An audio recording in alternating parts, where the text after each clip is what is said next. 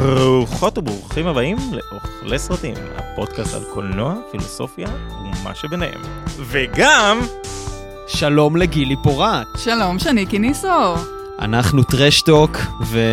נוצר פה איחוד מדהים בין כל הפודקאסטים האלה. בום, חמישה אנשים בחדר. oh my God. זהו, פרק crossover עם טראשטוק, ואנחנו איתי דגן, שלום, תסריטאי, במאי ומה שביניהם, ארנון רוזנטל, שלום לך, ליעד, מה שלומך? ואני ליעד הרמן, יזם וחולה קולנוע, וכמו תמיד לאחרונה, אנחנו מקליטים הישר מסינמטק תל אביב, Live from סינמטק תל אביב, שעושים עלינו גם חסות ועוזרים לנו וקונים לנו ציוד מדהים כדי שתוכלו לשמוע אותנו קריספ, קריספ, קריספ, ומארחים אותנו אחת לחודש להקרנות והקלטות ומה שביניהם. אנחנו היום מארחים את עכבורושי הביבים של הקולנוע.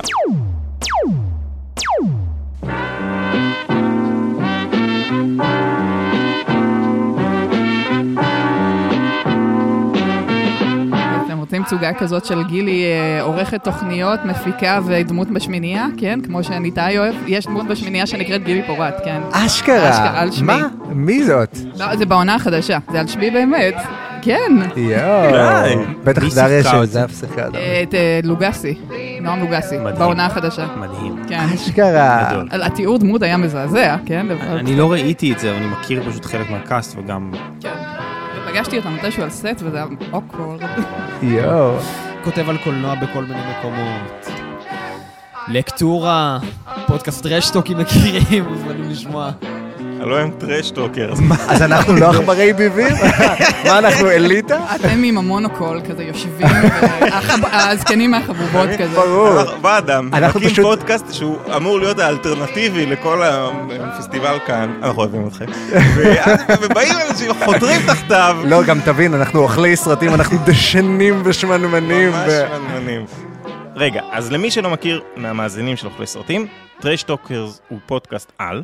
הפודקאסט נקרא טראשטוק, אני רק אדייק את זה, טראשטוקרס זה המאזינים.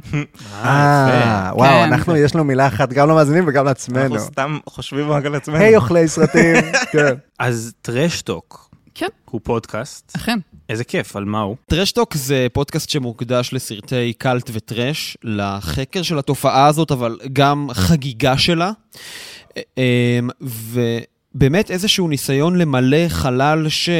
אנחנו חשבנו שהוא מאוד ריק בארץ, אה, של גם אהבה לסרטים האלה, אבל מעבר לאהבה, אה, גם איזשהו רצון להבין מה המקום שלהם בתרבות שלנו, מה המורשת ההיסטורית שלהם. האם אפשר גם היום ליצור סרטי קאלט וטרש, בעידן שאנחנו כל כך מודעים לעצמנו, והאם אפשר בכלל ליצור משהו כזה כשזה מכוון? אז זה הרבה שאלות שאנחנו מעלים, ואנחנו... זה מרתק, ממש, באמת. ואנחנו גם משתדלים להרחיב קצת את הטווח שלנו ולעשות כיף תוך כדי. שזה לא פחות חשוב. כן. מה זה אומר להרחיב טווח באמת? אני משערת שאנחנו נרחיב על זה בהמשך, אבל אה, יש, אה, לפחות אני משערת שלך ניתאי, יש אה, תפיסה מאוד ספציפית של איזה קולנוע אתה אוהב, או איך אתה כקולנוען. מאוד ספציפית. לא, לא, לא, זה מאוד ספציפית, אבל כנראה. כן, לא, אני באמת יודע מה אני אוהב ומה אני פחות אוהב, אפילו ליעד פה מנסה להרחיב את האופקים שלי בקולנוע. זהו, אז אנחנו גם מנסים לאתגר את עצמנו בצורה, לפעמים זה עובד, ולפעמים אני צועקת על שני בפרק, כי הוא נתן לי לראות רצח של חתולים בזה. אה, מדהים. אבל... Don't fuck with cats, man. כן. Don't fuck with cats. למאזיני טרשטוק שלא מכירים אותנו, אנחנו אוכלי סרטים, פודקאסט על קולנוע, פילוסופיה ומה שביניהם. אנחנו בדרך כלל בוחרים סרט ולפעמים גם נושא. אנחנו מנסים לנתח אותו מהזוויות הקולנועיות, ההיסטוריות וכמובן הפילוסופיות, לראות what makes them tick. ואני חושב שאחרי כל ההקדמה המאוד גדולה הזאת, הגיע הזמן להתחיל על פרק, איך לא, על סרטי טראש. Does murder make you happy? Murder merely relieves tension, Mr. Krazan. For murder to bring happiness, one must already be happy. And I am, completely at peace with myself, totally happy. Give me more questions. Divine, are you a lesbian? Yes, I have done everything. Does blood turn you on? It does more than turn me on, Mr. Vader. It makes me come. And more than the sight of it, I love the taste of it. The taste of hot, freshly killed blood. Could you give us some of your political beliefs? Kill everyone now. Condone first degree murder. Advocate cannibalism. Eat shit. Filth are my politics. Filth is my life. Take whatever you like. אז, כמו שניתן אמר קודם, אני מאוד אוהב סרטי טרש, ואפילו בעונה הראשונה הייתה לנו פינה שמוקדשת כמעט אך ורק לסרטים הבאמת נידחים האלה, הסרטים מן המרתף הללו. היה לי תענוג לרצוח את הפינה הזאת ואנחנו בעונה נחזיר השנייה. אותה! והשאלה אולי הראשונה שלי עולה כשאנחנו בכלל מנהלים את הדיון הזה, ואני שמח שיש לנו שני מומחים לא פחות בחדר, היא, מה זה בכלל אומר סרטי טרש? מה מגדיר סרט טרש כטרש? אמ, תראה, זה גם משהו שאנחנו מנסים כל הזמן לחקור ולהגדיר לעצמנו במהלך הפרקים והסרטים שאנחנו דנים עליהם בפודקאסט. ואני חושב שזאת שאלה שהיא מאוד uh, תלוית uh, רגע היסטורי מסוים, וגם רגע מסוים uh, מבחינה קולנועית חברתית של מה נחשב לגיטימי ומה לא נחשב לגיטימי. אז לצורך העניין, אני, אני חושב שדווקא אנחנו בסינמטק תל אביב, ואני וגילי באנו הנה יום אחרי יום, אתמול עשינו פה בסינמטק הקדמה לסרט של עאידה לופינו בשם אה, שערורייה. סרט, אה, רק נגיד בגדול, מ-1950, ואת ההרצאה עצמה פתחנו במה הקשר לבמאית כמו עאידה לופינו, שהיום נחשבת עותרת, מוערכת ומכובדת, שעושים לה מחוות בכל הסינמטקים ופסטיבלי הקולנוע החשובים בעולם, לסרטי טרש. והתשובה לזה הייתה שבזמן שלצורך העניין הסרט שערוריה יצא, שזה הסרט הראשון אגב, אה, גם שנעשה בהוליווד אה, מנקודת מבט של קורבן אונס ושל נפגעת מין, זה שהסרט נעשה במסגרת סגנון שנקרא סרטי מסר חברתי. אה, שאפשר להבין מה זה מהשם של זה, סרט שעוסק על סמים, על עוני מאותה תקופה, אבל אז היה נחשב, עצם, עצם רק העיסוק בנושא היה נחשב לסנסציוני ולפרובוקטיבי. היום כבר כמובן שלא, אז לאותה תקופה הסרטים שלה היו נחשבים כטרש לחלוטין. הם גם נעשו מחוץ להוליווד והצליחו, שזה בכלל משהו שהוא היה נדיר ב-50's. וזאת אומרת, וככל שמתקדמים השנים, אנחנו מגיעים לסרטים כמו גם, uh, כמו מופע הקולנוע של רוקי, אד ווד, כל מיני סרטי אימה ומדע בדיוני מאוד מאוד מגוחכים.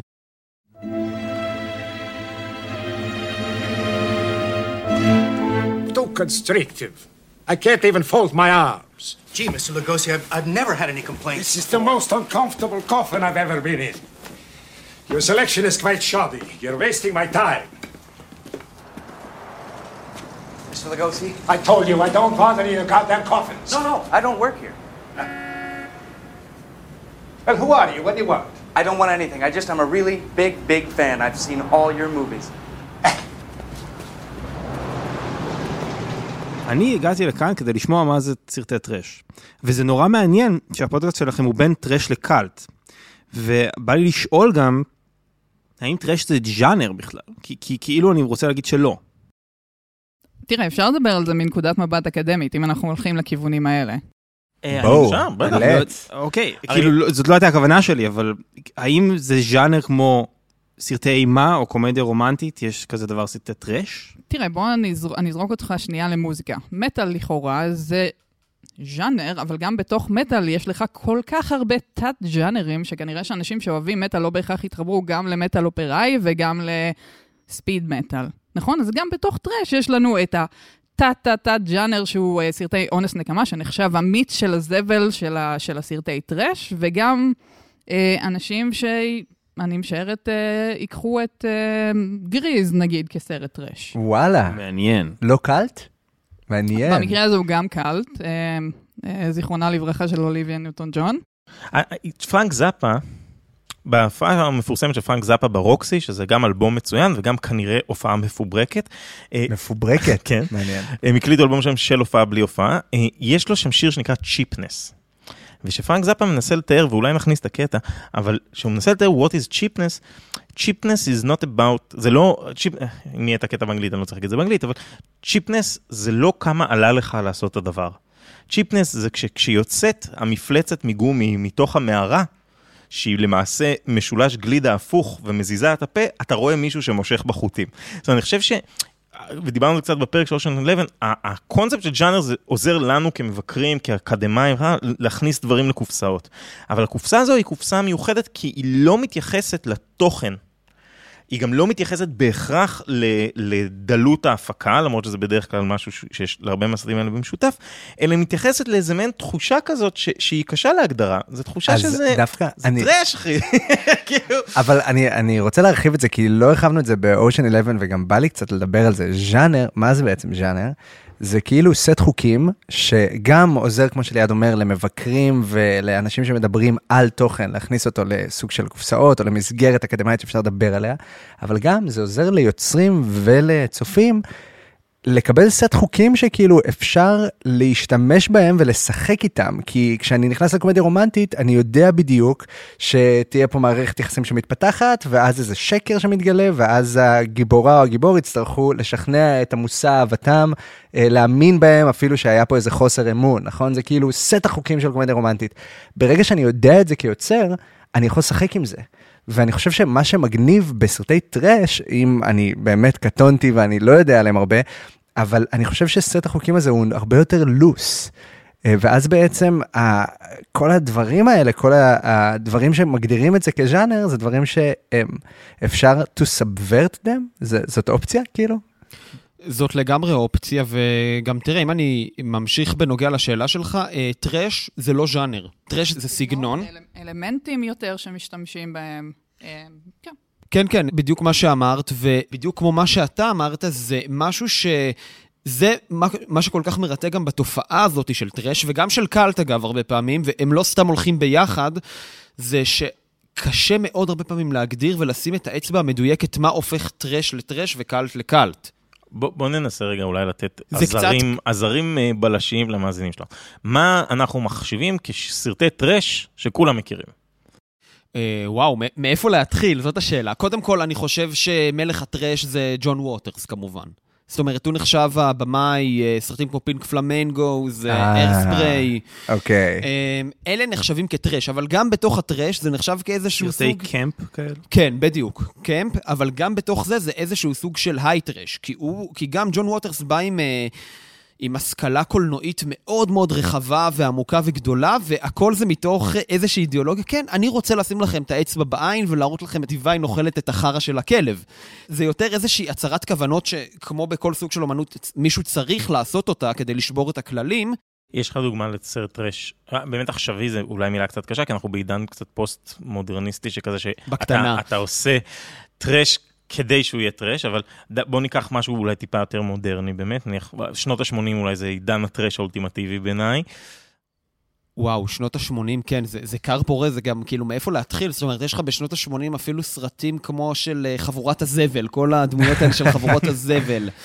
אה, יש לך את כל הסרטי אקשן של קאנון, לצורך העניין, זאת אומרת, עם צ'אק נוריס, אה, מחץ הדלתא וכל הסרטים האלה. גלובוס וגולן, כן. בדיוק. מדהים. היום בסרטי אקשן, זאת אומרת, מאותה תקופה של ה eighties, שהיום נחשבים כמודלים לסרטים, זאת אומרת, כמו רמבו ו... אבל רמבו נניח היה בלב לב המיינסטרים.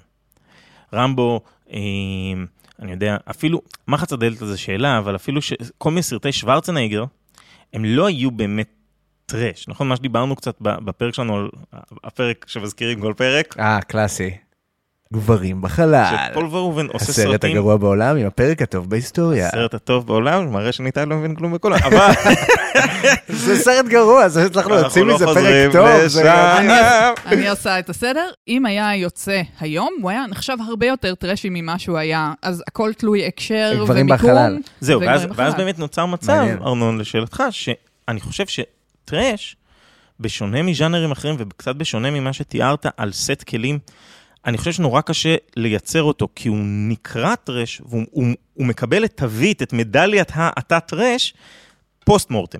זאת אומרת, הוא הרבה מוגדר כטראש או כקאלט בהגדרה, קאלט סרטים, סרטים עם following של הרבה שנים ושרוקדים איתם, שרים איתם, על ידי תגובת הקהל, ולא על ידי, לא בהכרח על ידי היד המכוונת של היוצר. כן, וכמו שארנון אמר, אני חושב, לפחות אני כצופה, מה שהכי אה, תופס אותי ואומר לי, אה, זה סרט טראש, זה כשאני רואה קמפ על המסך.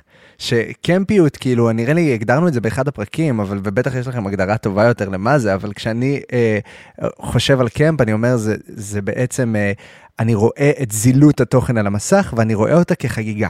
כאילו, אני רואה שחוגגים לי כמה שזה זול, ונהנים מזה, וזה אז- קמפ. אז נשאלת השאלה, וזו שאלה ששאלת בהתחלה, שמה אנחנו עושים עם סרטים כמו שרקניידו? שר- באמת. רואים אותם ואוהבים. זה לא, מה קודם כל- קודם שרקניידו אחד אכן סרט מצוין, אבל שרקניידו חמש.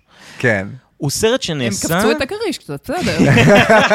יפה. שקניידו, למי שלא יודע, זה סרט על אה, טורנדו מלא בכרישים. נכון. בעצם. אבל, אבל שרקניידו הוא סרט שנעשה כדי שיתפסו אותו כטרש. כאילו, יש בתוכו את גם כל... פיראנה אולי. את. פיראנה החדש, כן. אבל פיראנה המקורי נעשה בלב שלם כניסיון לעשות סרט אימה, והוא נתפס כטרש בגלל איך שהקהל קיבל אותו. בגלל שהוא... וזה מה שגם אני, ברמה האישית, אני כל כך אוהב בסרטי טרש. אני חושב שסרטי טרש... מראש זה סרטים שהתקציב שלהם לא משהו, ושהבמאים יודעים ש... אה, זה מה יש. רשימת שינדלר זה לא יהיה, אבל זה, זה משחרר איזה עול שיש לכל מיני קולנוענים, בין אם זה בהוליווד ממש, או אפילו, ב, ולפעמים אפילו בעיקר אצל קולנוענים מתחילים, של החשיבות העצמית. שזה מצחיק שאתה אומר רשימת שינדלר, כי ספילברג עשה את זה בידיעה שהוא עושה סרט סטודנטים. כי הוא עושה- יצא לבד אבל זה בדיוק לצלם. ההבדל בין כאילו. טרש לסרט עצמאי, בין כן. סרט עצמאי לסרט טרש. אתה מסתכל על סרט כמו בסקט קייס, שהוא סרט הזיה מוחלטת לכל הדעות, והוא ניסה עם כל כך הרבה אהבה. וברור, הבמאי יודע שהסרט הזה, שהוא עשה בתקציב של תחת, שהוא הביא את כל החברים שלו להיות הניצבים, זה, זה פרויקט חייו, כי זה הסרט היחיד כביכול שהוא עושה, והוא ספציפית עוד הלך לו, והוא עשה עוד איזה חמישה-שישה סרטים. הוא מרשה לעצמו לבוא ולהגיד, אוקיי, מה שאין לי בכסף, מה שאין לי אולי בתסריט tight, מה שאין לי בשחקנים טובים, יש לי ב... ו- ושוב, זה משהו שקשה לכמת בתור איש data, אבל יש לי באהבה ש- שכשסרט טרש עובד, זה פשוט מוצג למסך, גם אם זה מתעסק ברפשי הגוף וצואה ודם ו- ו- וזרע. נכון, אבל אני רק אגיד שאני לא חושב שזה רק אהבה, ושהיא נוגדת פרפקציוניזם, כמו שאתה אומר, שכאילו ל- להרבה קולנוענים מתחילים, או קולנוענים דווקא אה, הוליוודים גדולים עם הרבה כסף, אז הם אומרים, אה אוקיי, יש לי חשיבות עצמית, אז זה לא יהיה סרט רש כי יש לי כסף ויש לי רצון להוכיח את עצמי. אני חושב שלהפך, יש רגעים שבהם הטרש נובע מהחשיבות העצמית, ונובע מהרצון להיות. פרפקציוניסט, ואני נכון. לא אגיד את השם הצד של השני זה. של הטרש, שזה, כן. זה כל כך לוקח את עצמו ברצינות, שאתה שזה- לא יכול לא לצחוק. בדיוק, וזה, וזה, אני חושב שזה גם מרכיב שקיים, לא? זה לא סתם שהרבה מהבמאים והבמאיות הגדולות שאנחנו מכירים כיום צמחו מסרטי טרש. אשכרה, כמו מי נגיד. אשכרה. פיטר ג'קסון. פיטר ג'קסון, למשל, דוגמה מובהקת. ממש.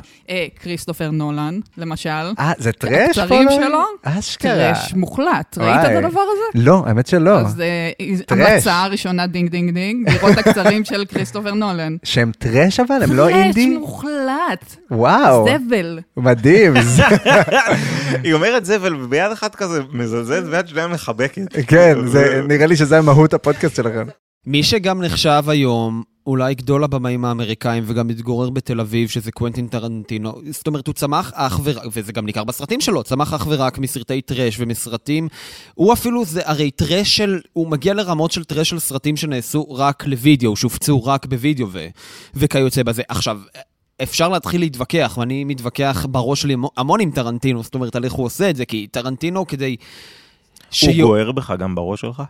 אה, כן, זה- זה מאוד- קל לדמיין את טרנטינו גוער, כי חצי- חצי מהרעיונות איתו הרי גם גוער במראיינים. חצי אה, מהדיאלוגים שלו, הדמויות גוערות אחת בשנייה גם. טרנטינו עושה את זה, ובעיניי עושה את זה בצורה שהיא בעייתית. זאת אומרת, אה, הוא אומר, אוקיי, אני רוצה לצרף כמה שיותר אנשים שיאהבו טרש וידלקו על זה, אז אני אתנסה ואעשה כל מיני רפרנסים של סרטים שבאמת... מעטים מאוד שמעו על קיומם או ראו. ליידי סנובלד נניח, שככה אה, סרט שלמה. לקיל ביל. אה, סרט, אני מסכים שהוא סרט מדהים, הוא- הוא...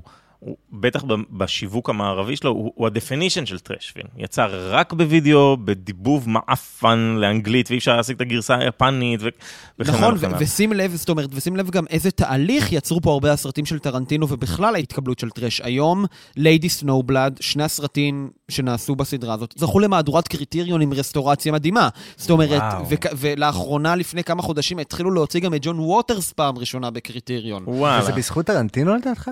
אני לא חושב, לא יודע אם זה בזכות טרנטינו, אבל זה בוודאי ובוודאי בזכות, אה, אין לי ספק שזה הרבה בזכות אה, כל השיח עכשיו בכלל על diversity ועל מיניות, ואז גם הטעמים התרבותיים נפתחים באופן... אה, אז- גבוה ונמוך בכללי, אנחנו ממש בתוך השיח הזה כל הזמן. זהו, אז רציתי לשאול גם, אם אנחנו כבר רגע לפני שנצלול אולי קצת על ההיסטוריה של סרטי טרש, העלית את זה, וזו נקודה מאוד מאוד קריטית. יש, ונשאלת השאלה למה, אבל יש הלימה מאוד מאוד גבוהה בין סרטי טראש לאימה, למיניות חיצונית, כאילו, זה מרגיש לי שטראש הוא מעין הכר הפורה, או הבית היחיד שמוכן לקבל את האאוטסיידרים על אמת. לא את ה... את הטרנטינו, שזה בסוף איזה כזה מישהו שהוא, הוא תכלס הוא משלנו, הוא פשוט, יש לו טעם קצת מוזר, אלא באמת את ה... מה זה משלנו? משלנו זה אשכנזים כמוך. הבנתי, כן, הבנתי, דברים לבנים, זה משלנו. לא, אבל מעניין שאתה אומר שטרנטינו הוא כאילו דווקא לא, הוא דווקא כאילו... כי טרנטינו ליד סרטים שהם באמת בשולי החברה, כאלה ש... שוב, ש... שמוקרנים ומוקלטים ישירות לוידאו, כאלה שמתעסקים בטרנסים בשנות ה-60, לא היום, לא מונלייט שמקבל אוסקר פתאום, וזה מדהים שהגענו לשם, אבל כאילו, יש איזה עיסוק חוזר ונשנה גם במיניות. גם ב- בלהט"ביות בכלל, וגם, אתה התחלת, הסרט שהקרנתם אתמול הוא סרט טראש משנות ה-50, שמתעסק באונס, זאת אומרת, ההלימה פה היא, היא מאוד מאוד גבוהה, ואני רוצה לשאול אולי למה, או אני, אני חושב שאני יודע, אבל תעזור לי לנסח את זה. אה, בשמחה. תראה, אה, עלית פה על הנקודה השנייה באמת שרציתי להעלות. הרבה פעמים אנחנו בוחרים סרטים שהם נחשבים כסרטים מכובדים ולכל דבר ועניין, אבל בגלל תקופת עשייתם, שאותם חברות הודרו לשוליים, עכשיו לא רק שהם הודרו לשוליים, אפילו הלשון שלהם, הסלנג שלהם לא הובאה אה, בסרטים הוליוודים או בסרטים מהמיינסטרים, וזה כבר אז נחשב כטרש. אני אביא את הדוגמה הכי גדולה, זאת אומרת, אה, בתחילתו של הקולנוע, בגלל שלא היה מקום ליוצרים בקולנוע האמריקאי לאפרו-אמריקאים, הייתה תעשייה שלמה בארצות הברית, שרק יוצרים אפרו-אמריקאים יצרו סרטים אילמים, וגם סרטים מדברים כשהסאונד התחיל להיכנס לקולנוע. אמ, ו- וזה הוקרן רק במקומות, בשכונות, באזורים של הפרדה גזעית אה, אה, של אפרו-אמריקאים, וגם זה נחשב אז על ידי ה-i-culture והכל, זה נחשב כטרש מוחלט. היום זה סרטים, רואים אותם, ואתה רואה בסרטים האלה המון יופי והמון יצירתיות קולנועית. זה אבל... מה שהתגלגל להיות ה-Black Exploitation, שאנחנו מכירים מה-70's, שזה כאילו ההתגלמות אולי האחרונה לפני שהבנו שזה פסול. תראה, יש לי את הדוגמה הכי טובה, גילי כבר לא יכול לשמוע אותי מדברת על הסרט הזה, אבל היא תתמודד. אמ, בעיניי, ואני אומר את זה עכשיו בשיא הרצינות ולא בציניות, בעיניי, אם הייתי נדרש לבחור את עשרת הסרטים הכי טובים בהיסטוריה של הקולנוע, בוודאות, אחד הסרטים שהיו שם זה המנסרים מטקסס, המקורי, של. טובי אופר. עכשיו, למה? זה סרט שלא רק שהוא ניסח מחדש את ג'אנר האימה וכו' וכו', זה סרט שפשוט מביא את, הטר... מביא את הטראז', זאת אומרת, מביא את. איזשהו פלח בחברה האמריקאית שבקושי עשו עליו אז סרטים, שבקושי נראה, גם לוקח את כל החרדות שיש לו מאיתנו, זאת אומרת, לגיבורים של הסרט וסלי, שלדרפייס רודף אחריה לאורך כל הסרט, ופשוט מאמת אותנו עם הדבר הזה. הרי על זה המנסרים מטקסס. עכשיו, מה שכל כך גם מרתק במנסרים מטקסס המקורי, אה, אמרת שיש שם, שיש בסרטי טרש המון מיניות, במנסרים מטקסס אין כמעט מיניות, וזה גם מה שהופך את הסרט הזה לכל כך מרתק. זאת אומרת, האיום, מעבר לזה שזה באמת סרט שראיתי אותו לפני שלוש שנים עם חברים שראו אותו פעם ראשונה כשהוקרן פה בסינמטק תל אביב, והם יצאו מבועטים. זאת אומרת, זה סרט שעדיין עובד עובד, על אנשים. לכל דבר ועניין. והוא, בזמן שהוא יצא הוא נחשב טרש, הוא גם מופץ רק בבתי קולנוע של טרש, והיום הוא נחשב, כאמור, אחת מ... לא רק אני חושב, אלא עוד הרבה אנשים, אחת מהיצירות הכי גדולות שנעשו. אה, וזה ככה ממש על קצה המזלג, זאת אומרת, אפשר, אני יכול להיכנס לסרט הזה, פשוט אני עוצר את עצמי, אני יכול לנתח את הסרט הזה שעות כי אני חולה עליו, אבל אני חושב שזאת אחת הדוגמאות האולטימטיביות.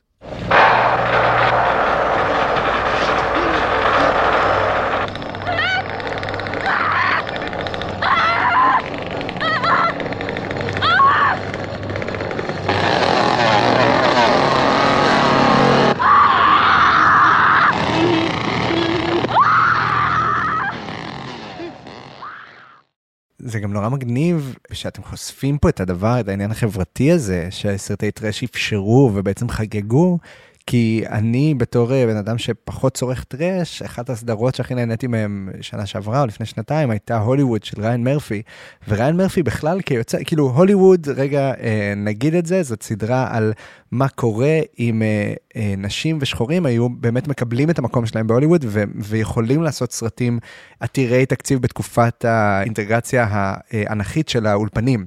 בשנות שנות ה-50. החמישים. כן, כן, בעצם אה, אם בשנות ה-50 נשים ושחורים היו מקבלים כסף לעשות אה, סרטים, וזאת סדרה מדהימה, ומה שיפה, שראיין מרפי כיוצר גיי, הוא יכול להגיד עכשיו, אוקיי, הנה, הנה המניפסט שלי, והוא מקבל קארט בלאנץ' לעשות מה שהוא רוצה בנטפליקס וב Showtime עם American Horror Stories, והוא כאילו נהנה וחוגג את מה שבשנים לפני תור הזהב של הטלוויזיה בעצם לא היה אפשרי, והיה אפשרי רק על ידי סרטי טראש. כיף שאנחנו בעידן שאפשר לדבר על זה, לחגוג את זה, ולתת את כל התקציב לזה גם. ונוצר פה איזה, איזה saucing pan, כאילו אם נסתכל רגע על ההיסטוריה של סרטי הטרש. מה נוצר פה? saucing pan. pan, אנחנו צריכים להיות גם בריטים? saucing, מה זה בעברית? דבר על נסטיפיל. כור היתוך. אה, saucing saucing pan. pan, הצל- הצלחת הרותחת. אני אשתמש בזה באירוח הבא שלנו. ארנון בא לו למות עכשיו. הוא נהנה מכל רגע. ארנון- ארנון בתפקיד המאזין. אני חושב ש... ש- אז מה נוצר פה? saucing pan. אני חושב שנוצר פה saucing pan של אופציה כלכלית אמיתית. זאת אומרת, יש קהל שצורך את זה, של מקום שבו מיעוטים, לא רק מיעוטים, אה, גם להט"בים, גם שחורים, אבל גם פשוט קולות מעטים. זאת אומרת, אה, אה, הזכרנו קודם את בסקט קייס, לא מדובר בסוף בטרנסית שחורה שעשתה את בסקט קייס, מדובר באדם שהטעם שלו בקולנוע הוא מוזר בתכלית, והוא כן מצא את הדרך להביע אותו שם. ואז ההילה שנוצרה סביב הרעיון האלטרנטיבי הזה, הצליח היסטורית באמת לייצר אלטרנטיבה. והאלטרנטיבה הזו היא חשובה בשלוש רמות, בעיניי. אחת, שיש לה מקום. שתיים, שאתה, מה שחולות הזמן יודעים לגלות לנו, זה שיש בתוך החשיבה היצירתית החדשה הזאת, יצירות מונומנטליות שהן לא פחות חשובות מהוליווד הקלאסית. כאילו, אני לא בטוח שהמנסרים מטקסס יותר או פחות חשוב מקזבלנקה. ושלוש, החלחול. וזה משהו שאנחנו רואים כמעט בכל אגף באומנות. למרות שבסרטי טרש אנחנו ממש רואים חלחול. לא, אבל באמת, מגיע רעיון חדש, שלא מתקבל כי הוא לא כמו שעושים קולנוע, הוא לא כמו שעושים מוזיקה. הוא מייצר תרבות שוליים רחבה, ולאט לאט מישהו, שגם יש לו צ'אנס יותר טוב, גם מנגן אולי קצת יותר במיינסטרים, גם זה, שומע משהו, רואה משהו, גונב משהו, ושפה קולנועית ורעיונות קולנועיים מחלחלים אל, אל תוך המיינסטרים, עד שנוצר לך מצב שמגיע סרט בשנות ה-90 כמו העורב, שעד היום הוא נחשב fuck knows how לאיזה מיינסטרים אדיר ומעולה, וכאילו אתה מסתכל על זה ואומר, בוא'נה, זה כל הסרטי טראש של ה-70's, רק rolled ב eyeliner שחור. כאילו זה... ויש שתי דמויות בעולם סרטי הטראש, שאני חושב שאי אפשר להעביר פרק בלי לדבר עליהם. האחד, יש לו את החשיבות ההיסטורית לאיך נוצר טראש בארצות הברית, ואיך התעשייה הזאת גדלה וזה, והשנייה, היא עשתה, רק בזכותה אנחנו יכולים לשבת פה בחדר ולדבר על טראש כאומנות. אה, השאלה היא מאיזה מהם נתחיל ולאיזה מהם נצלור. I'm Garth Marenghi, author, dreamweaver, visionary, plus actor. You are about to enter the world of my imagination. You are entering my dark place. אני יש באמת... גם דברים משלנו, אני אומר לכם. כן, ידענו ש... האמת שהבאנו את אותו ספר, שיושב פה, שנינו, כל אחד בהוצאה. אחרת. אז אולי נתחיל באמת עם פולין קייל, כי אי. אפשר להתעלם ממנה. אז אה, מי זאת פולין קייל, ולמה ליעד עושה לה כזה בילדאפ? טוב, אה, פולין קייל, זאת אומרת, זה אחד מהשמות הגדולים ביותר בביקורת הקולנוע אי פעם. כותבת בחסד, על הטעם שלה אפשר להתווכח, ומומלץ. בגדול, כותבת בחסד, הגדירה יחד עם עוד דור שלם של מבקרים ב-70's אה, את הכתיבה המודרנית על קולנוע בהרבה מאוד מובנים, ומה התפקיד של film critic ושל ה movie reviewer. בעצם פולין קייל היא מתחילה להתפרסם בסוף שנות ה-60, תחילת שנות ה-70. עכשיו, אה, היו שתי מחנות בארצות הברית באותה תקופה. היה את פולין קייל, שהיא הייתה המבקרת שהמגניבים של הכיתה אהבו, זאת אומרת, היא הייתה עם אה, הרבה יותר זורמת, הרבה יותר פתוחה מחשבתית לקבל יותר דברים, וגם מבחינת הטעם שלה.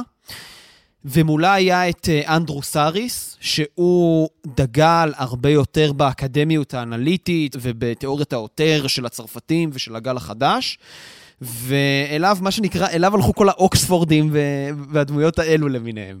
אז בעצם cool kids, cool cats וחננות. לגמרי. זה מה שאתה אומר. פולין- לגמרי. פולין קייל שינתה מאוד את הגישה במאמר ספציפי שהיא פרסמה. פולין קייל פרסמה הרבה ביקורות סרטים מאוד מגניבים. אה, גם, אני לא מאמין, נקרע לי הספר לשתיים. בגלל שתי האסכולות. אוקיי, נקרע הספר לשתיים. אבל רגע, בחצי הראשון זה פולין קייל והשני, זה השני שוטר? הוא נקרא בדיוק איפה שמתחיל המאמר החשוב, הידוע בכינויו Trash, Art and the Movies. וואו. למעשה, פולינקל הייתה הראשונה לא רק לבקר סרטי קולנוע, ולבוא ולהגיד, אני יכולה להתפלסף, כמו שאומרים, או להתפלצן, כמו שאומרים, אבל אני גם צריכה ליהנות מזה. אלא לא... וכתבה בניו יורקר, רק נגיד, כאילו, לא סתם כתבה, כתבה בניו יורקר. כן. אז איך היא נהנתה בזה? היא פתחה פודקאסט על היא קולנוע, הלכה לראות פילוסופיה כוכב ומה הקופים, שביניהם? בזמן שכולם הלכו לראות את הירושימה my love. אשכרה. והיא אומרת, כשאני רואה את הירושימה my love, אני רואה אנשים מתחבקים בתוך מה שנראה כמו אפר, אבל זה למעשה איזשהו גליטר, ואני יושבת שם וסובלת, כי אני מבינה את המטאפורה רבע שעה לפני שהיא מסתיימת, ואני לא סתומה, ואני הולך לראות כוכב הקופים, ועף לי התחת. וואו. במילים האלה, או פחות או במילים יותר. אחרות, fuck אלן רנה כאילו? לא, הגישה הייתה, יש ערך אמיתי בתרבות הפופולרית הזולה. והיא לא רק העיזה לבקר את זה וללכת נגד כל האסכולה הגברית של ביקורות הקולנוע, שלך, היא גם העיזה להגיד את זה, היא לא דחפה את זה מאחורי הקלעים. ואני חושב שהבסיס הפילוסופי לרעיון הזה, הוא, הוא רעיון של ביקורת תרבות באופן כללי. אם אנחנו דיברנו קצת על מבנה העל המרקסיסטי, או כל מיני המטריקס, או כל מיני שיטות אחרות שבהן אנחנו אומרים, יש מציאות, ולא מה שאומרים לנו זה מה שמתקיים, אז טענה פוסט-מרקסיסטית, או, או, או ניאו-מרקסיסטית, ניאו-מרקסיסטית, אבל טענה כללית לאיך נכון להבין מה באמת קורה בחברה, איך אפשר לראות את המטריקס, היא לראות מה הקהל ההמון צורך. זאת אומרת, יש חשיבות Mm. לביקורת אמיתית על כוכב נולד, או על האח הגדול, מי כמוך צריך לדעת. Oh my god, האמת שאני חייב להגיד side note, אחד הדברים הכי כיפים שקורים לי אישית, זה הסושיאל מדיה. והעובדה שכאילו אני קורא מלא טורי דעה ומלא אנשים שפשוט באים ופלט אאוט אומרים ברשת מה דעתם, ובלי להגיב ובלי להגיד מה דעתי על מה שהם חושבים, אני פשוט צורך את זה, וזה יכול להתבטא בעבודה שלי. אה, וזה דבר שהוא בעצם אה, הצד השני של השיח שלא היה עד עכשיו, עד הסושיאל מדיה. בשביל שאתה תהיה בסיטואציה הזאת, 2022, Mm-hmm. שאתה יכול לקרוא ביקורת על האח הגדול ולקבל אותה כקונטקסט חברתי, בשביל שאנחנו בכלל נוכל להגיד את המשפט, והאח הגדול, אנחנו יכולים להסכים, אני מקווה שזה הטרש של הטרש, אבל בשביל שאתה תוכל לבוא ולהגיד, כן, כן, כן, זה הטרש של הטרש, אבל מה באת להגיד כשקטעתי אותך? זה תמונת מראה לחברה הישראלית. אה, לא, גם, לא, לא, כאילו, לא רציתי להגיד את זה כטענת נגד, כי אני חושב שלצערי החברה בישראל זה כאילו, זה שזה הטרש של הטרש לא אומר שזה לא תמונת מראה של החברה הישראלית, אבל אני חושב שדווקא אה, עולה שאלה של הגדרת קהל היעד של הדבר הזה, ובאמת, אה, חלק מהיופי של טרש זה שאתה לא חושב על קהל היעד ואתה פשוט פלט אאוט בא ועושה את זה, ודווקא אה, האח הגדול שהיא תוכנית עם הרבה רייטינג והיא כאילו, יש, יש לה קהל יעד והיא סוג של מדורת שבט, אז להגיד עליה הטרש של הטרש, זה מצד אחד, יש בזה אלמנטים נכונים, אבל מצד שני זה גם, קשה להגיד את זה על משהו מדורת השבט, זה, אתה אבל מבין? זאת שאלה, האם טרש, האם כשסרט הופך להיות סופר פופולרי, או במקרה הזה יצירת אה, ריאליטי, שזה סופר מעניין לדבר על זה בהקשר הזה, האם זה גוזל את מעמדה כטרש? אני לא חושב. מה אתם חושבים? א' כל, לקרוא לאח הגדול הטרש של הטרש, שיש לנו ריאליטי קוריאני בעולם. כן, זה לא בואו. לגמרי, אני בוא. אסתכל, הטרש הטרש בטלוויזיה הישראלית. אחי, זה עבודה שלי, בוא נרגע. לא, לא, חלילה לא באים על זה, אבל לא. היכולת להגיד שזו תמונת מראה לחברה הישראלית, הרבה, מתקיימת הרבה בזכות פולינקל, ב- ובזכות הרעיון של ביקורת תרבות, שבאה ואומרת, ביום-יומיות, בדברים שאנחנו צורכים בשביל הכיף, קוט אנקוט, בלחם להמונים. כן, שם מתקיימת החקירה הטקסטואלית, כמו שאנחנו עושים פה בפודקאסט, שהיא לא פחות חשובה, אם לא יותר מעניינת, ובוודאות הרבה יותר כיפית, מסרט של קישלובסקי. היא כיפית והיא גם, יש בה בביקורת נימה של טרשיות, זה לפחות נגיד על ביקורות על חתונמי, שזה משהו שלא... פרק שעשינו עם פודקאסט חתונמיות. נכון, crossover אחר. ש... היום אתה חזק ב shameless plugging. וואי, וואי, אין. מי שלא יוצא מפה היום רשימת האזנה לכל סרטים, כותבים על זה מצד אחד חצי ברצינות ומאוד עם ציניות ו- ומודעות עצמית, וטינופת גם בתוך הביקורת הזאת, אבל עדיין יש לזה מקום, כאילו, לשיח הציבורי הזה. ואני אמשיך אותך ואומר שגם יש משהו יפה אה, בביקורות וטורי הדעה שאני קורא, שמצד אחד יש אנשים שכותבים את זה ממש בעיתונים ויש להם דעה מפורטת וזה, ומצד שני זה יכול לבוא גם בפורמט של טוקבק. מי זאת? מה היא עושה? תעיף אותה משם. כאילו, ויש בזה משהו שהוא נורא כיף, כי אולי בזכות פולין קל, זה לא רק מלומדים שמביעים דעה, זה גם פשוט העם. זהו, אז אם באמת יש לי אה, המלצה כללית ליוצרי קולנוע ומבקרי קולנוע מטעמם, תהיו פחות רציניים. ממש. יפה זה, מאוד. זה יהיה הנקודה של זה. גם באיך שאתם ניגשים לצפות, לצפות בדברים, לא הכל צריך להיות, אה, זה קומדיה רומנטית, אז אני לא רואה את זה. כאילו, בואו נוציא את הז'אנר out of the window. יש, אני בטוחה שיש קומדיות רומנטיות שאתם מתחברים אליהן באותה מידה. ברור. או משהו שאפילו לא חשבנו שהוא קומדיה. רומנטית. או, די, אני לא. מדבר יותר פרקים. אתה לא תדבר על 500 ימים.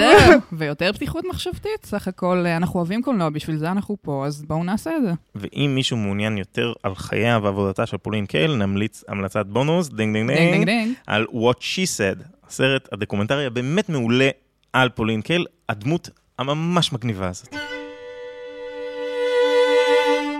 I suggest that we look not at what we are supposed to see, but that we look at what we actually see on the screen. Pauline had very distinctive chatty voice. Who else is good in the Pauline Kael. Yeah. She's never said a good thing about me yet. But you That like her. Dirty old broad. Since 1968, Pauline Kael has written film criticism for The New Yorker. I understood her voice and I, and I related to her voice, even when I disagreed with her. We grew up reading Pauline Kael. She seemed to notice everything. There is a sense that people really don't know what they believe in anymore. She turned the movie review into this expressive vehicle. רגע לפני שנעבור לסט ההמלצות, הייתי רוצה שנשקיע עוד מספר דקות בדמות השנייה.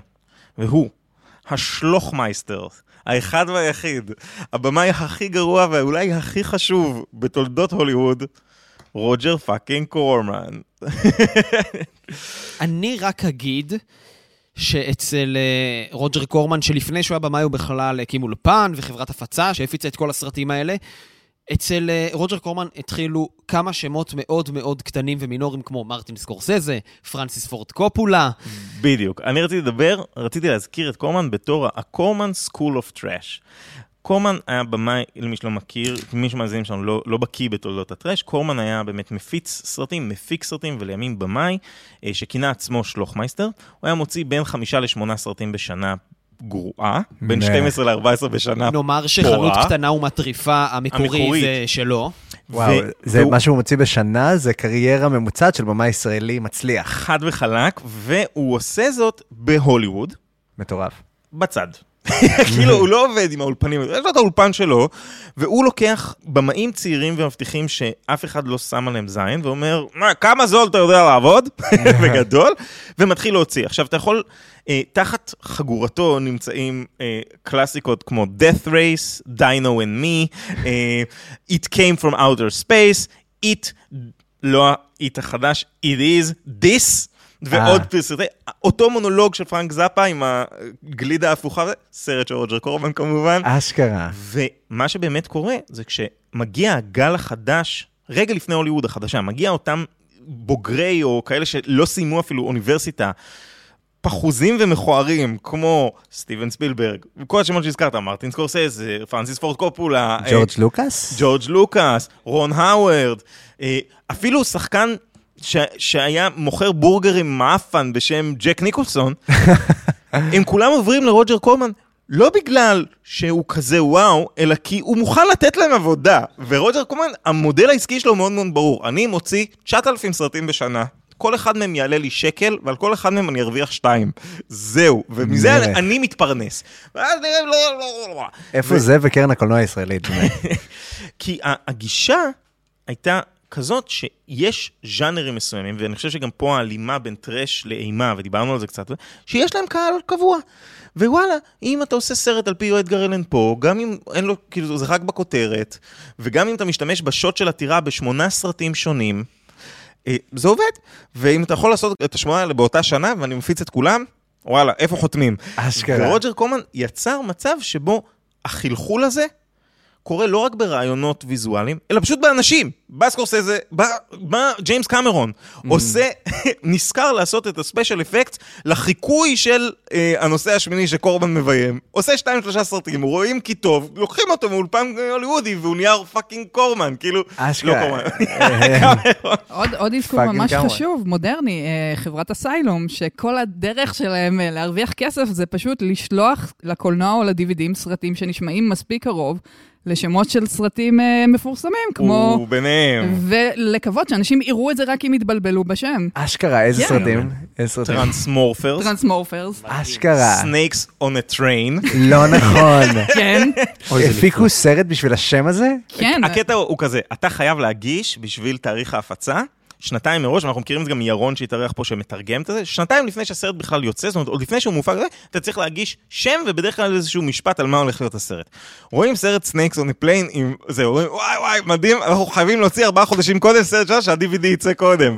יואו. ואז יוצא Snakes on a train. ואז אתה מגיע לוולמארט ובשתי דולר אתה יכול לקנות את Snakes on a train. יואו, שזה אותו דבר, אבל על היבשה. אתה לא מבין. לגמרי. לא הרבה ממנו, אבל מספיק כדי שהוא תהיה תעשייה שלמה, ותעשייה כזאת, שלפחות בעבר, והיום זה קצת אחרת, אה, נתנה פשוט עבודה לאותם אנשים עם רעיונות חדשים, גם אם הם, אהבתם ותשוקתם, היא לאו דווקא בסקט קייס, כאילו היא לאו דווקא הטרש של הטרש של הטרש.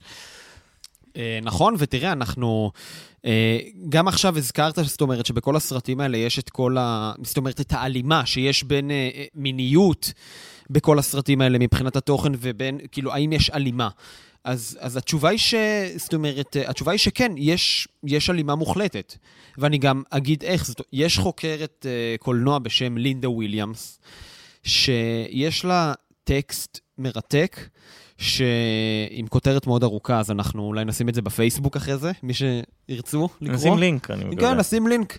שהיא פשוט בוחנת בדיוק את זה, היא אומרת, רגע, למה, גם למה כל כך הרבה אנשים צופים בסרטים האלה, למה הם נעשים, ומה האפקט שלהם.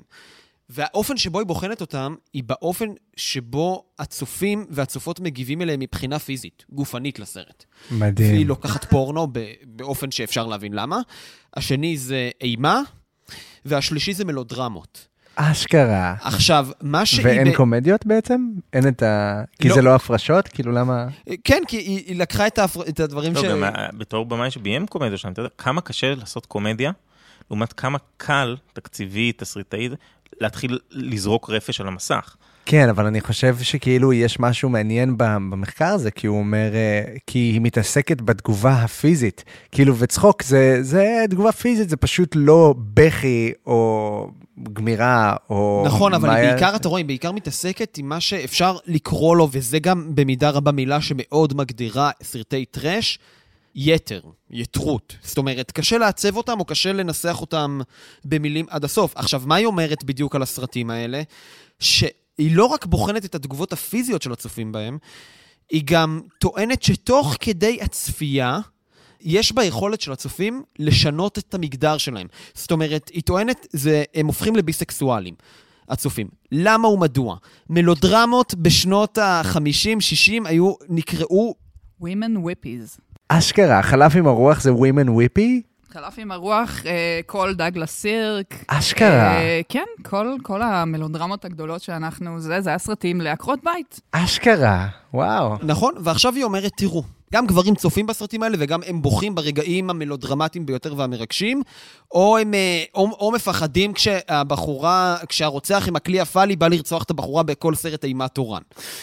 והיא בעצם טוענת, אוקיי, כשגבר רואה את האיום הזה, שזה גם איום סימבולי של חדירה ובלה בלה בלה ושלום פרויד וכל העניין הזה, הוא בעצם, התגובה הפיזית שלו זה להיות מזוהל, להזדהות לחלוטין עם הדמות של האישה, וככה גם להפוך אליה בממד של הצפייה וברמה לא מודעת. וזה לא רק היופי בתיאוריה שלה, זה גם היופי, אני חושב, בטרש, הרבה פעמים. שאפשר להזדהות עם כמעט כל הדמויות על המסך. Feed me. Oh, take it easy, Dracula. What do you think I'm carrying here? My dirty laundry?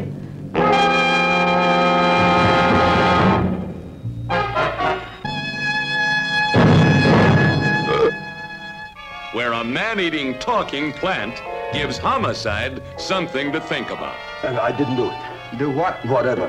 Ever see this man? Man, see picture. Why are you so nervous? מתוך האלמנט ההיסטורי הכלכלי, שנוצרה פה מיני תעשייה שמאפשרת, אנחנו יכולים לתת להרבה יותר אנשים, מהרבה יותר סוגים, לייצר, והיצירה מובילה אותי להזדהות עם הרבה יותר סוגים של אנשים על המסך. ואז כשאני בצורה תת-הכרתית רואה סרט, והדמות ה agent שלי הוא לא עוד פעם גבר לבן דמוי ליעד וניתאי, אלא... וארנון, אני מבקש. וארנון. אלא אה, סוכן CIA שחור שהולך לנקות את הרלם, ואו נערת קולג' שבורחת על חייה וכן הלאה, אני לרגע נערת קולג', ואם אני לרגע נערת קולג', היכולת שלי להזדהות מחר בבוקר עם נערת קולג' על אמת, פשוט נעשית ככה הרבה יותר קרובה.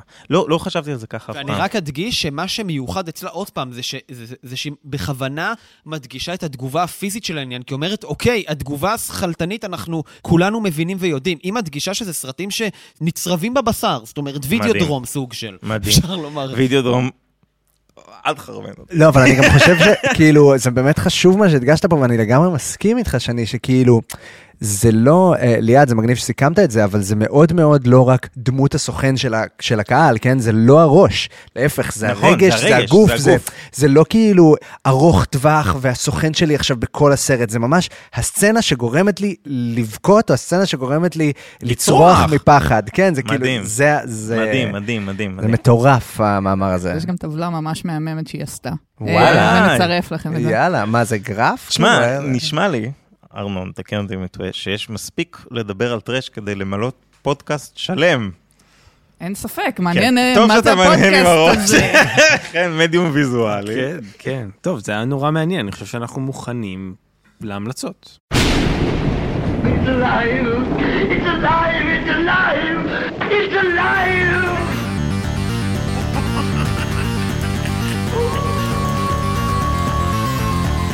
אז אולי נחיה את הפינה האהובה שכולנו התגעגענו אליה.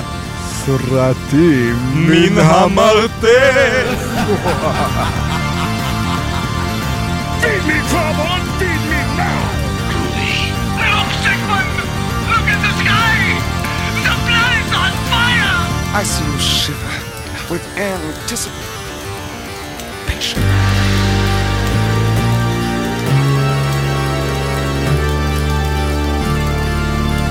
אז כמו תמיד בפרק המלצות, חוץ מהעובדה שיש לנו סרטים מן המרתף שכבודה במקומה מונח ואנחנו תכף נגיד בדיוק מה היא אומרת, בפרקי המלצות אנחנו בעצם לוקחים אה, שיטת דירוג מטומטמת ככל שתהיה, מתאימה לנושא, ואיתה מדרגים את הסרטים שכל אחת ואחד מאיתנו ימליץ.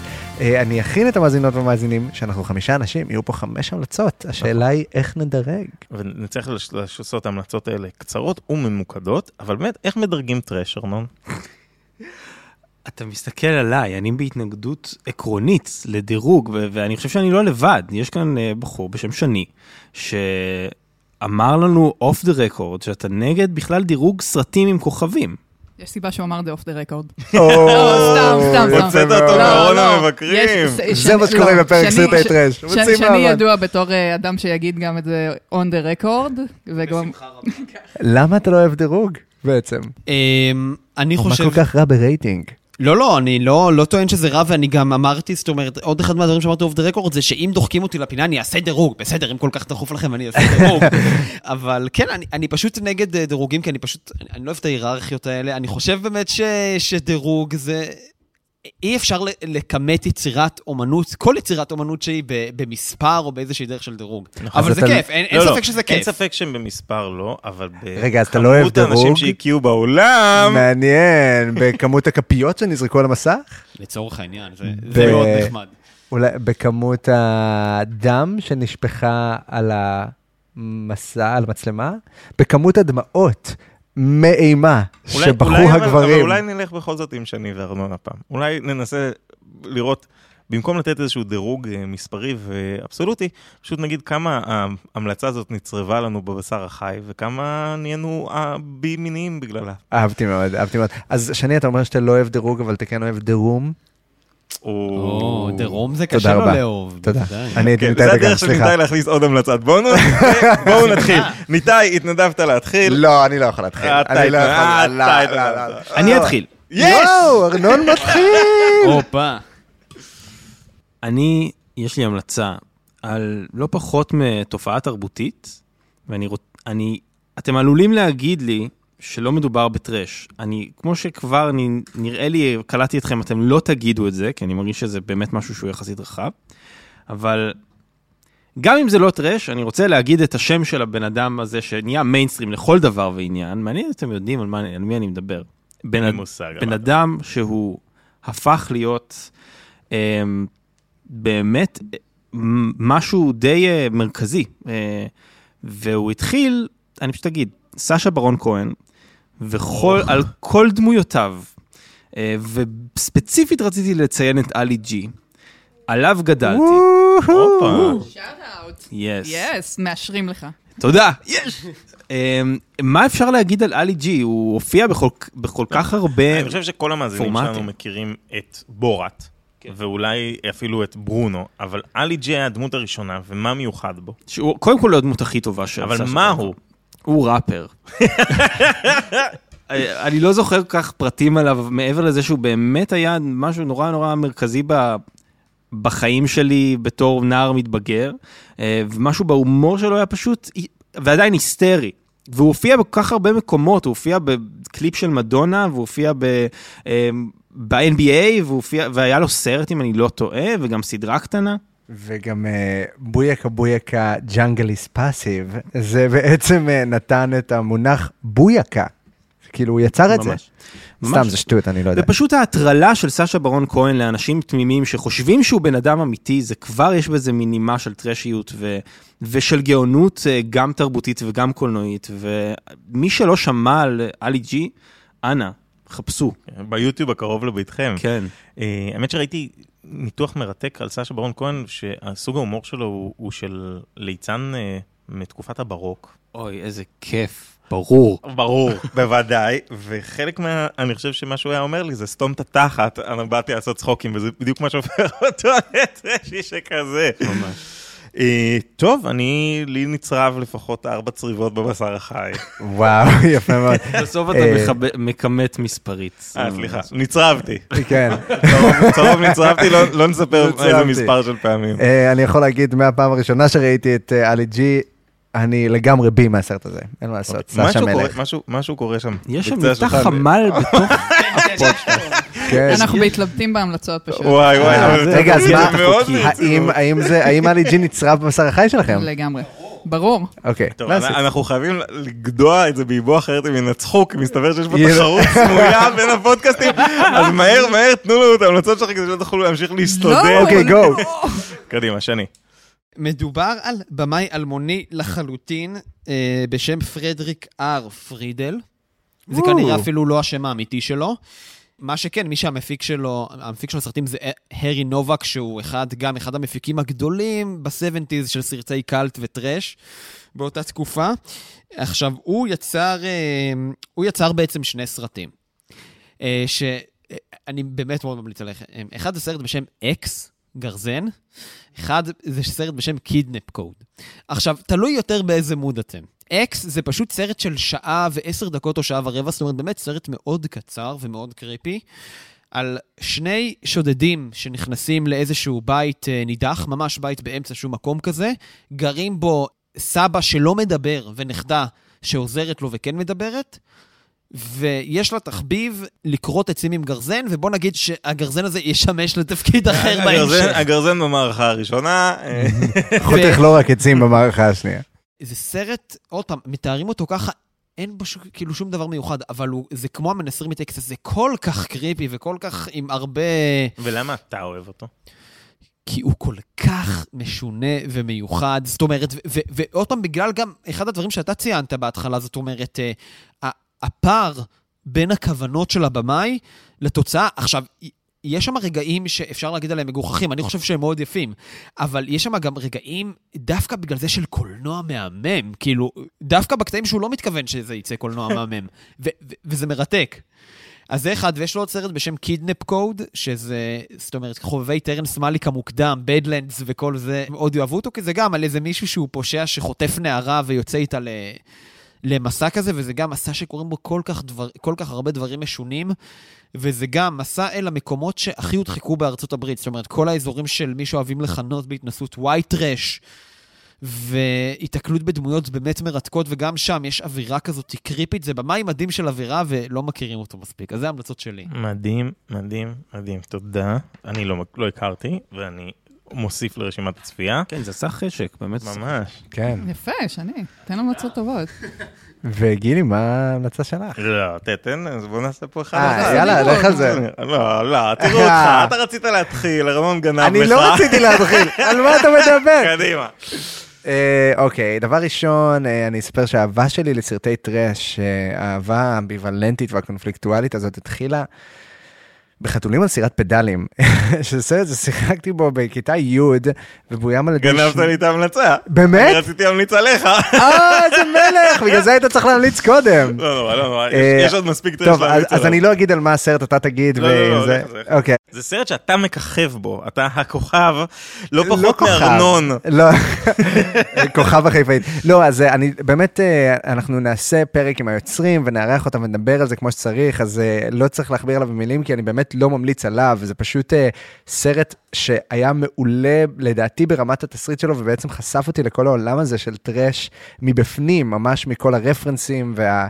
והמוחו הקודח של יובל מנדלסון הדפוק הזה, שפשוט אה, מאוד מאוד אוהב סרטי טראש ו- וחשף אותי וניסה לעולם הזה. להביא אותם לארץ. למעשה. לגמרי, וגם הייתה לי את הזכות וההזדמנות באמת לחוות איך נוצר דם מגעיל על המסך, ואיך הופכים חבילת, חבילת נקניקיות זוגלובק למעיים של חבר טוב שנרצח, כאילו, ולהתנשק עם דנה פרידר בדרך, זה כאילו הרבה הרבה כיף שקרה שם, על, כאילו, בשבילי, על גדות הירקון עם חתולים מוטנטיים, אבל having said that, שזה חשף אותי לעולם הזה, הסרט שאני רוצה להמליץ עליו הוא הרבה יותר מיינסטרימי מזה, אה, והוא חנות קטנה ומטריפה. החידוש. אין מה לעשות. כי כאילו, החנות קטנה ומטריפה בא לי בגיל מאוחר יחסית, בגיל 18. ראיתי אותו בכלל כמחזמר ולא כסרט, ואז כשראיתי אותו כסרט נדהמתי.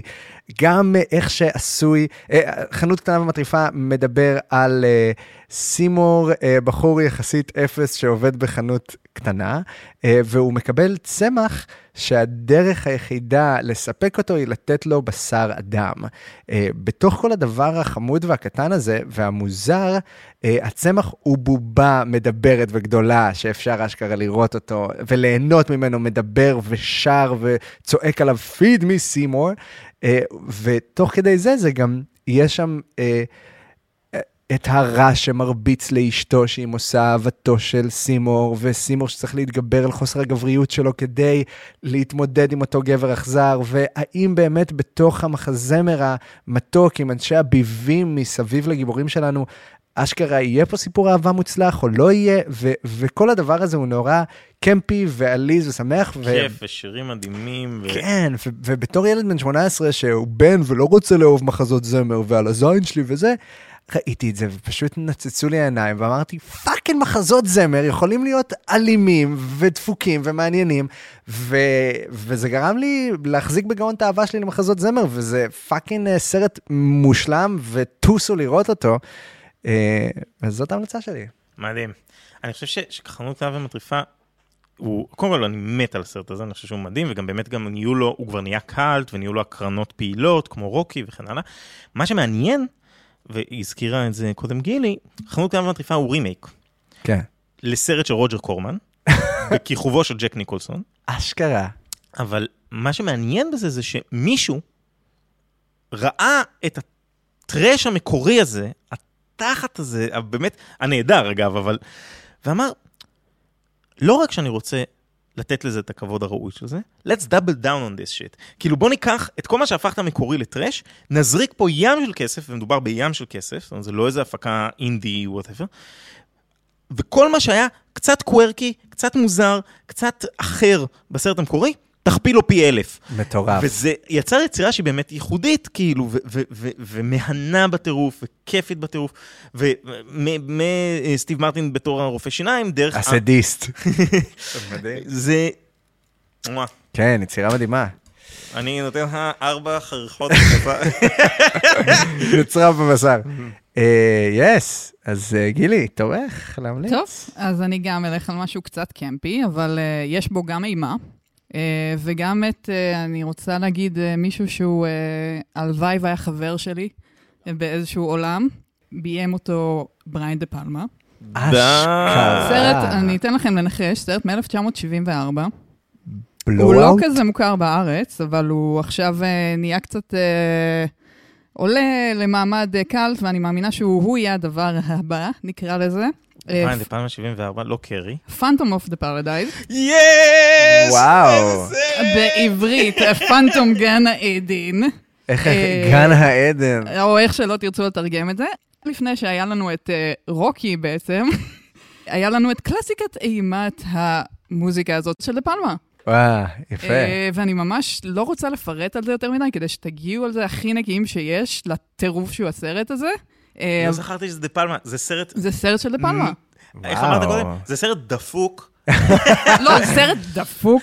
זה חלק אבל אתה הולך- מהכיף. אתה הולך ליהנות מהסרט הזה? כל כך לא הולך לצפות שום דבר שהולך לקרות שם? וואלה. בוא נעשה ביחד. יאללה. תשמע, זה, זה בן זונה, זה כן נגיד שזה איזשהו עיבוד ל... ל... לפאוסט.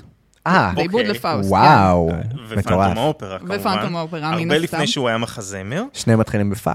אה, יש הרבה glam, אה, באמת פסקול מדהים ממש. אה, זה מחזמר? לא. כן. זה מחזמר. אה, זה אוקיי. מחזמר glam rock, לפני שידעו להגיד מה זה glam rock, וואו, נשמע ולפני cool. שפנטום האופרה היה מחזמר, כאילו לפני שכל מה שהיית מצפה שסרט כזה יהיה, אז עשו אותו. וואו. וזה וואו.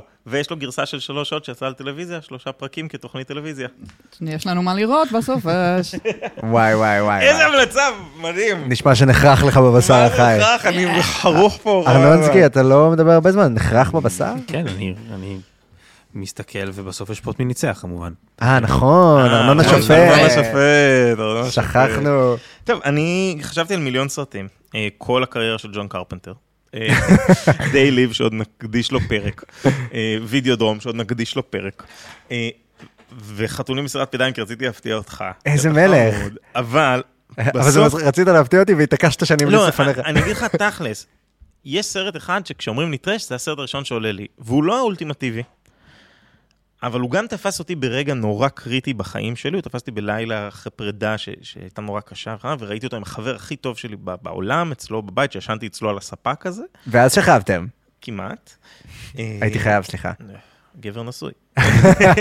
וגם, יש בו כל מה שהייתי רוצה שיהיה בטרש אולטימטיבי.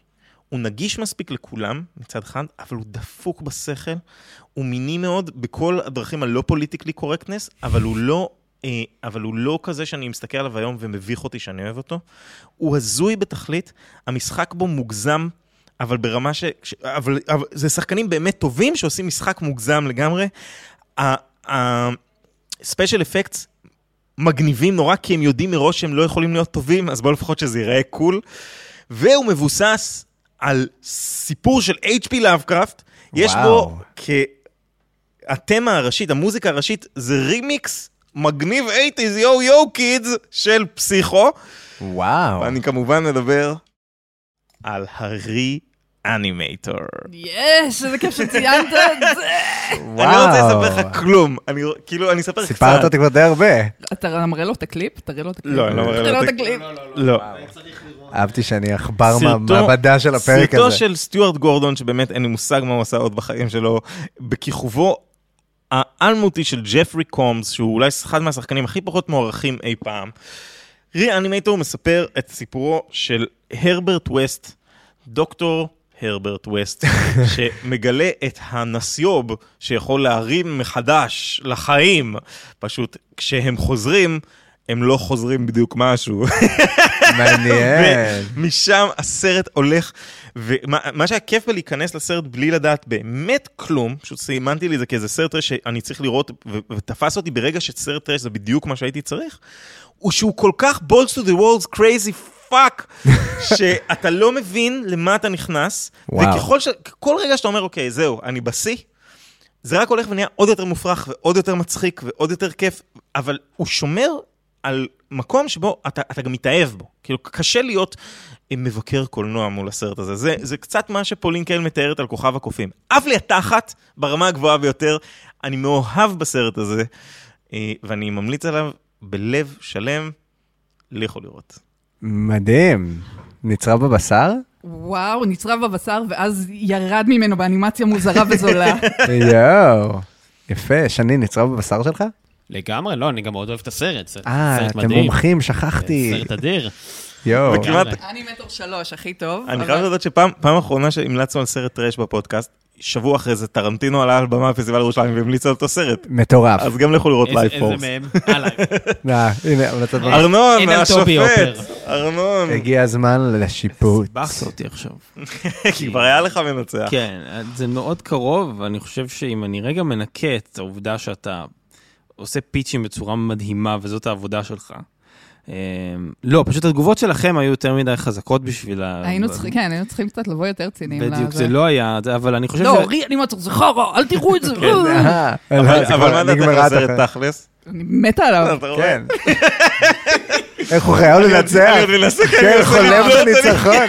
קצת עוד נקודה. נורא, נורא. סרט שנראה חרא, כאילו. סרט מדהים בכל כך הרבה רמות. אני מבקש שיפוט נקי, ארנון, שיפוט נקי. שיפוט נקי אני. יודע איפה אתה גר. שיפוט נקי אמרנו. אני אותך במדרגות, אני ארביץ לך, אתה לא מכיר אותי. אה, יש לנו פה דאבל פיצ'ר, גילי וליעד ניצחו. וואו, לא שומעים באמת? את הכיפים. איזה כיף. רגע, מה, אתה רוצה להגיד לי שההמלצה של שני לא קנתה אותך? כי היה פה לא, שקט של הערכה. היה פה... אני, אני חושב שאת הסרט הזה, את האקס הזה, אני הולך לראות, אבל uh, אני שופט uh, מיומן ו... שופט מיומן. אני הייתי שמח גם ל- לשמוע קצת על העבודה שלכם, כאילו אתם, אתם אה, אה, בטח, לקטורים? שני, אה, שני עכשיו מלקטר אה, גם לפסטיבל אפוס וגם לסולידריות. אשכרה. זה, אתה יודע, אנחנו עושים את זה כבר איזה כמה שנים טובות כבר, צורה כזו או אחרת. שאני ניהלת את התוכניה של אה, פסטיבל קולנוע דרום. מדהים. אז תדעו שזה קריירות לגיטימיות, ילדים. וואו, מטורף. כשהייתי בן 19 עבדתי באוזן השלישית, נתנו לי סרט שאוהבים ואז המלצתי רשימה, והנה אתם עושים את זה for a living, וזה מטורף, ו- ושאפו, ואיזה כיף שאתם איתנו ושנתתם לנו את הזכות לארח אתכם ולעשות איתכם קרוס. אז תודה רבה, תודה רבה לשני, תודה רבה לגילי, תודה רבה לליעד וניתאי, תודה רבה לאורי אגסי על הפיקוח הטכני הנסתר והנפקד היום, הוא השאיר אותנו כמו אימא מודאגת. כן, אה, הוא ממש דואג למיקרופון יותר מאיתנו. תודה רבה לרן רייטן, ותודה רבה ליובל קורן. תודה רבה לסינמטק תל אביב. ותודה רבה לכן ולכם, המאזינים והמאזינות, גם של אוכל סרטים וגם של טרשטוק. בשבילכם אנחנו עושים את זה, זה מאוד מאוד כיף לנו. אנחנו נתראה באירועים בסינמטק, בפרקים הבאים, בפייסבוק. באינסטגרם. ב... טיקטוק של ארנון. יש! אנחנו אנחנו. ואתם הייתם אתם. ואתם הייתם אתם? רגע, אנחנו עושים, איך סוגרים את הפרקים? ירדנה ארזי, אבל לא יהיה ירדנה ארזי. ירדנה ארזי? זה למה העוד לא? סיום. יאללה, אז בוא נסיים כולנו ביחד עם ירדנה ארזי! מדהים. ירדנה ארזי.